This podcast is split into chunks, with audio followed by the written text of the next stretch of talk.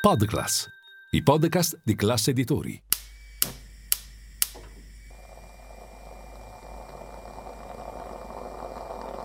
Buongiorno dal gruppo Classe Editori. Io sono Massimo Brugnone. Oggi è giovedì 28 settembre e queste sono notizie a colazione, quelle di cui hai bisogno per iniziare al meglio la tua giornata.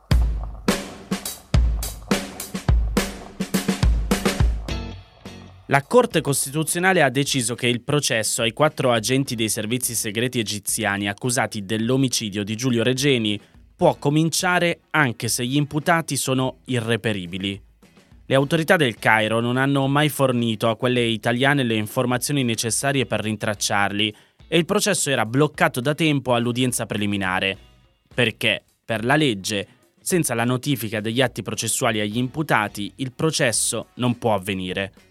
Ora la Corte Costituzionale ha stabilito che l'articolo del codice di procedura penale che prevede questa regola non si applica al caso dell'omicidio del ricercatore italiano, data la mancata assistenza dello Stato di appartenenza degli imputati. Come spiega il Post, la decisione è stata comunicata con una nota e nelle prossime settimane sarà depositata ufficialmente la sentenza. Ve lo ricordate, nel maggio del 2021 per l'uccisione di Regeni vennero rinviati a giudizio quattro ufficiali dei servizi egiziani. I reati contestati sono sequestro di persona pluriaggravato, concorso in lesioni personali gravissime e omicidio. A fine 2020 l'Egitto aveva fatto sapere che non avrebbe collaborato con l'Italia nel processo. Giulio Regeni fu sequestrato al Cairo il 25 gennaio 2016 da allora è sempre stato molto complicato ottenere informazioni su quello che realmente accadde, sia per le autorità italiane sia per la famiglia di Regeni. Il suo corpo venne trovato una settimana dopo in una strada alla periferia della capitale egiziana, pieno di abrasioni e contusioni e con varie fratture, anche a tutte le dita delle mani e dei piedi. Aveva inoltre molti segni di bruciature di sigarette e di coltellate anche sotto la pianta dei piedi.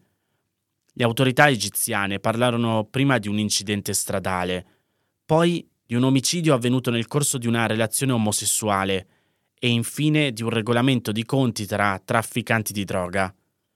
Il 24 marzo 2016, durante una sparatoria, la polizia egiziana uccise quattro uomini che, secondo la polizia stessa, erano gli assassini di Regeni, appartenenti a una banda specializzata nel rapimento di stranieri. Sul luogo venne trovata anche una borsa con dentro oggetti di proprietà di Giulio Regeni. Tuttavia, in seguito, fu la stessa Procura del Cairo a escludere che si trattasse degli assassini del ricercatore. Dai tabulati telefonici risultava che uno di loro fosse a 100 km dal Cairo nel giorno della scomparsa di Regeni. Secondo la Procura di Roma, il depistaggio della borsa e della sparatoria fu inscenato dai servizi segreti egiziani e sempre secondo la procura Regeni, che si trovava in Egitto per svolgere una ricerca sui sindacati di base egiziani per conto dell'Università di Cambridge, venne torturato e ucciso perché ritenuto una spia.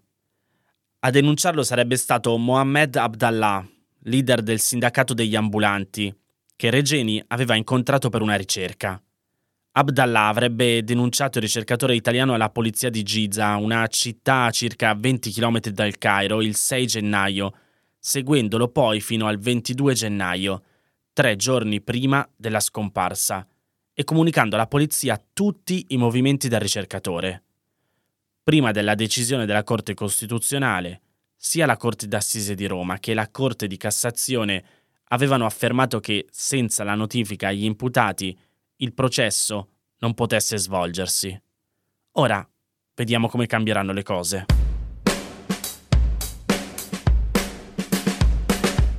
Meno crescita e più deficit del previsto. Bisognerà ricorrere al debito per finanziare la prossima manovra di bilancio. È questo, in sintesi, ciò che emerge dalla NADEF approvata ieri dal governo. NADEF sta per Nota di aggiornamento al DEF, che è il documento di economia e finanza, quindi nota di aggiornamento del documento di economia e finanza. E la revisione al ribasso delle stime della crescita del nostro paese fatta dalla NADEF parla di una diminuzione del PIL non solo per il 2023, ma anche per il 2024. una diminuzione rispetto alle previsioni contenute nel DEF di aprile scorso e una possibile variazione al rialzo del rapporto deficit-PIL. Una scelta definita prudente da parte del governo visto lo scenario macroeconomico caratterizzato dal conflitto in corso in Ucraina che ha innescato una spirale di crescita dei prezzi e spinto le banche centrali a una politica monetaria rialzista. Ora, al di là dell'elenco dei numeri, perché è così importante la NADEF? Come spiega il Sole 24 ore, alla NADEF spetta il compito di aggiornare le previsioni economiche e di finanza pubblica del DEF. È il secondo appuntamento programmatico dell'anno in cui viene appunto rivisto il quadro macroeconomico delineato con documento di economia e finanza approvato nel mese di aprile. Per aggiornarlo, come si legge nella presentazione del Ministero dell'Economia, in relazione alla maggiore disponibilità di dati e informazioni sull'andamento del quadro macroeconomico e di finanza pubblica. Il documento inoltre contiene l'aggiornamento degli obiettivi programmatici, che tiene conto anche delle eventuali osservazioni formulate dalle istituzioni europee competenti nelle materie relative al coordinamento delle finanze pubbliche degli Stati membri. Tutti elementi che rafforzano il contenuto della NADEF perché proprio sulla base delle nuove stime sul PIL, debito, deficit, inflazione, saldo netto da finanziare, vengono di conseguenza calibrate sia l'entità della manovra di finanza pubblica che le misure da inserire nella legge di bilancio. Spetta alla Nadef indicare i principali ambiti di intervento della manovra per il triennio successivo, illustrando al tempo stesso gli effetti finanziari attesi dalla legge di bilancio in termini di entrata e di spesa, nonché gli eventuali disegni di legge collegati alla manovra. Il calendario è condiviso in sede europea e prevede che, una volta trasmessa in Parlamento la NADEF, il governo debba inviare a Bruxelles, entro il 15 ottobre, il documento programmatico di bilancio e poi a stretto giro il disegno di legge di bilancio entro il 20 ottobre. Una serie di impegni di notevole rilevanza che con l'avvio dell'iter di discussione parlamentare della manovra aprono di fatto la sessione di bilancio vera e propria. È il motivo per cui ne sentiremo parlare sempre di più nelle prossime settimane. Spetta al Parlamento approvare poi la manovra entro il 31 dicembre, termine perentorio per evitare di ricorrere all'esercizio provvisorio. Da questo punto di vista la NADEF acquisisce un ruolo centrale all'interno delle decisioni di politica economica del governo e del Parlamento. Non a caso le norme in vigore prevedono che venga discussa e approvata in Parlamento attraverso lo strumento della risoluzione, trattandosi appunto di un documento programmatico. Risoluzione della maggioranza che sostiene il governo, ovviamente, a cui è attribuita una valenza politico-programmatica vincolante dal punto di vista dei contenuti. Le stime inserite nella NADEF vengono così trasferite nel documento programmatico di bilancio, cui spetta il compito di illustrare le principali linee di intervento della manovra di finanza pubblica che verranno inserite nella legge di bilancio. È un passaggio molto rilevante perché è sul documento programmatico di bilancio che si basa il giudizio della Commissione europea nell'esaminare la manovra, normalmente nel mese di novembre. Vedremo insomma nei prossimi mesi come si tramuterà in azioni concrete le decisioni che sono state prese ieri dal governo.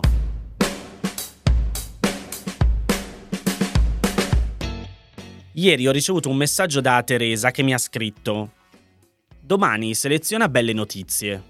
Allora le ho risposto cerchiamole.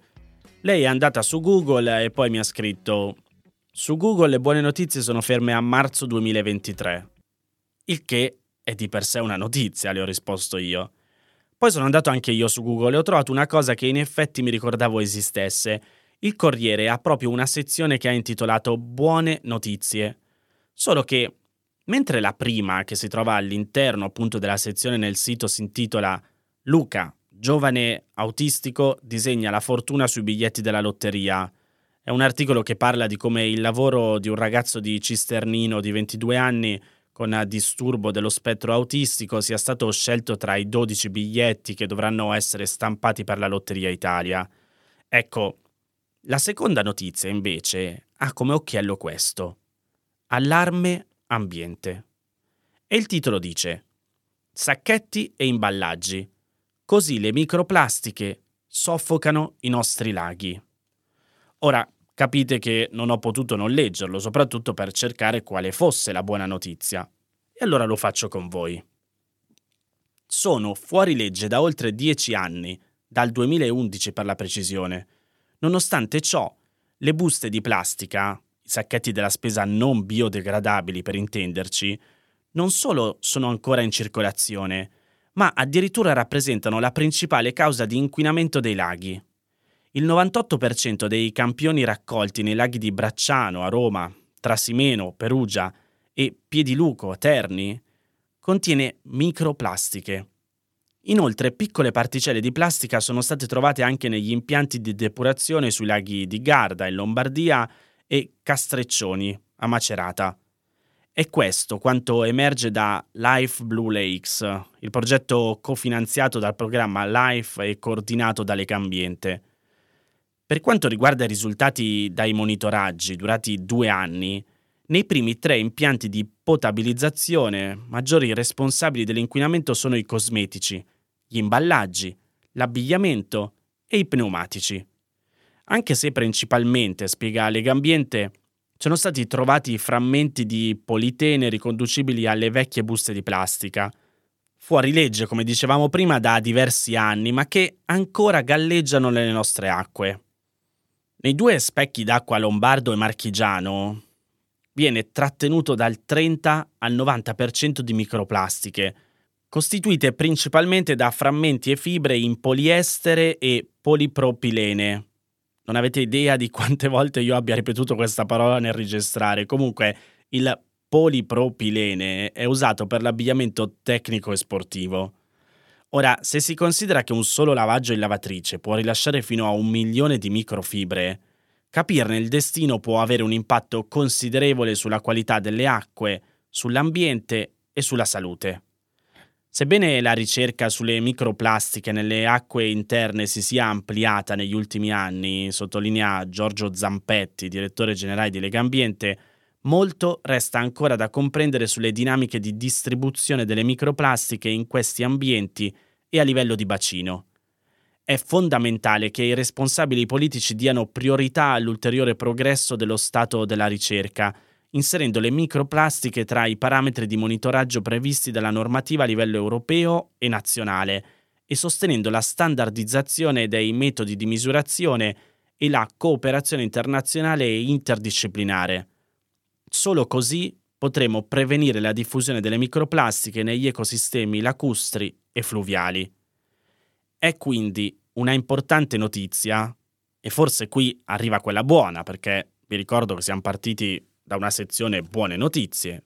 Comunque, dicevo, è un'importante notizia l'adozione da parte dell'Unione Europea di misure per limitare l'inquinamento da microplastiche nell'ambiente, perché le tecnologie e gli strumenti esistenti ci consentono di lavorare sulla prevenzione e fermare subito la contaminazione di microplastiche nell'ambiente. Qui mi viene da aggiungere una cosa per esperienza personale. Quando dobbiamo buttare l'umido Usiamo i sacchetti biodegradabili, non quelli di plastica.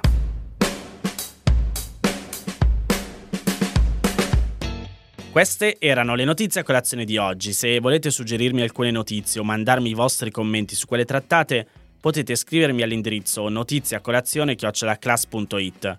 Se volete rimanere aggiornati c'è il canale Telegram di Notizia Colazione. Nel sommario della puntata trovate il link per gli altri podcast del gruppo Classe Editori. Io vi aspetto domani per iniziare insieme una nuova giornata. Un saluto da Massimo Brugnone.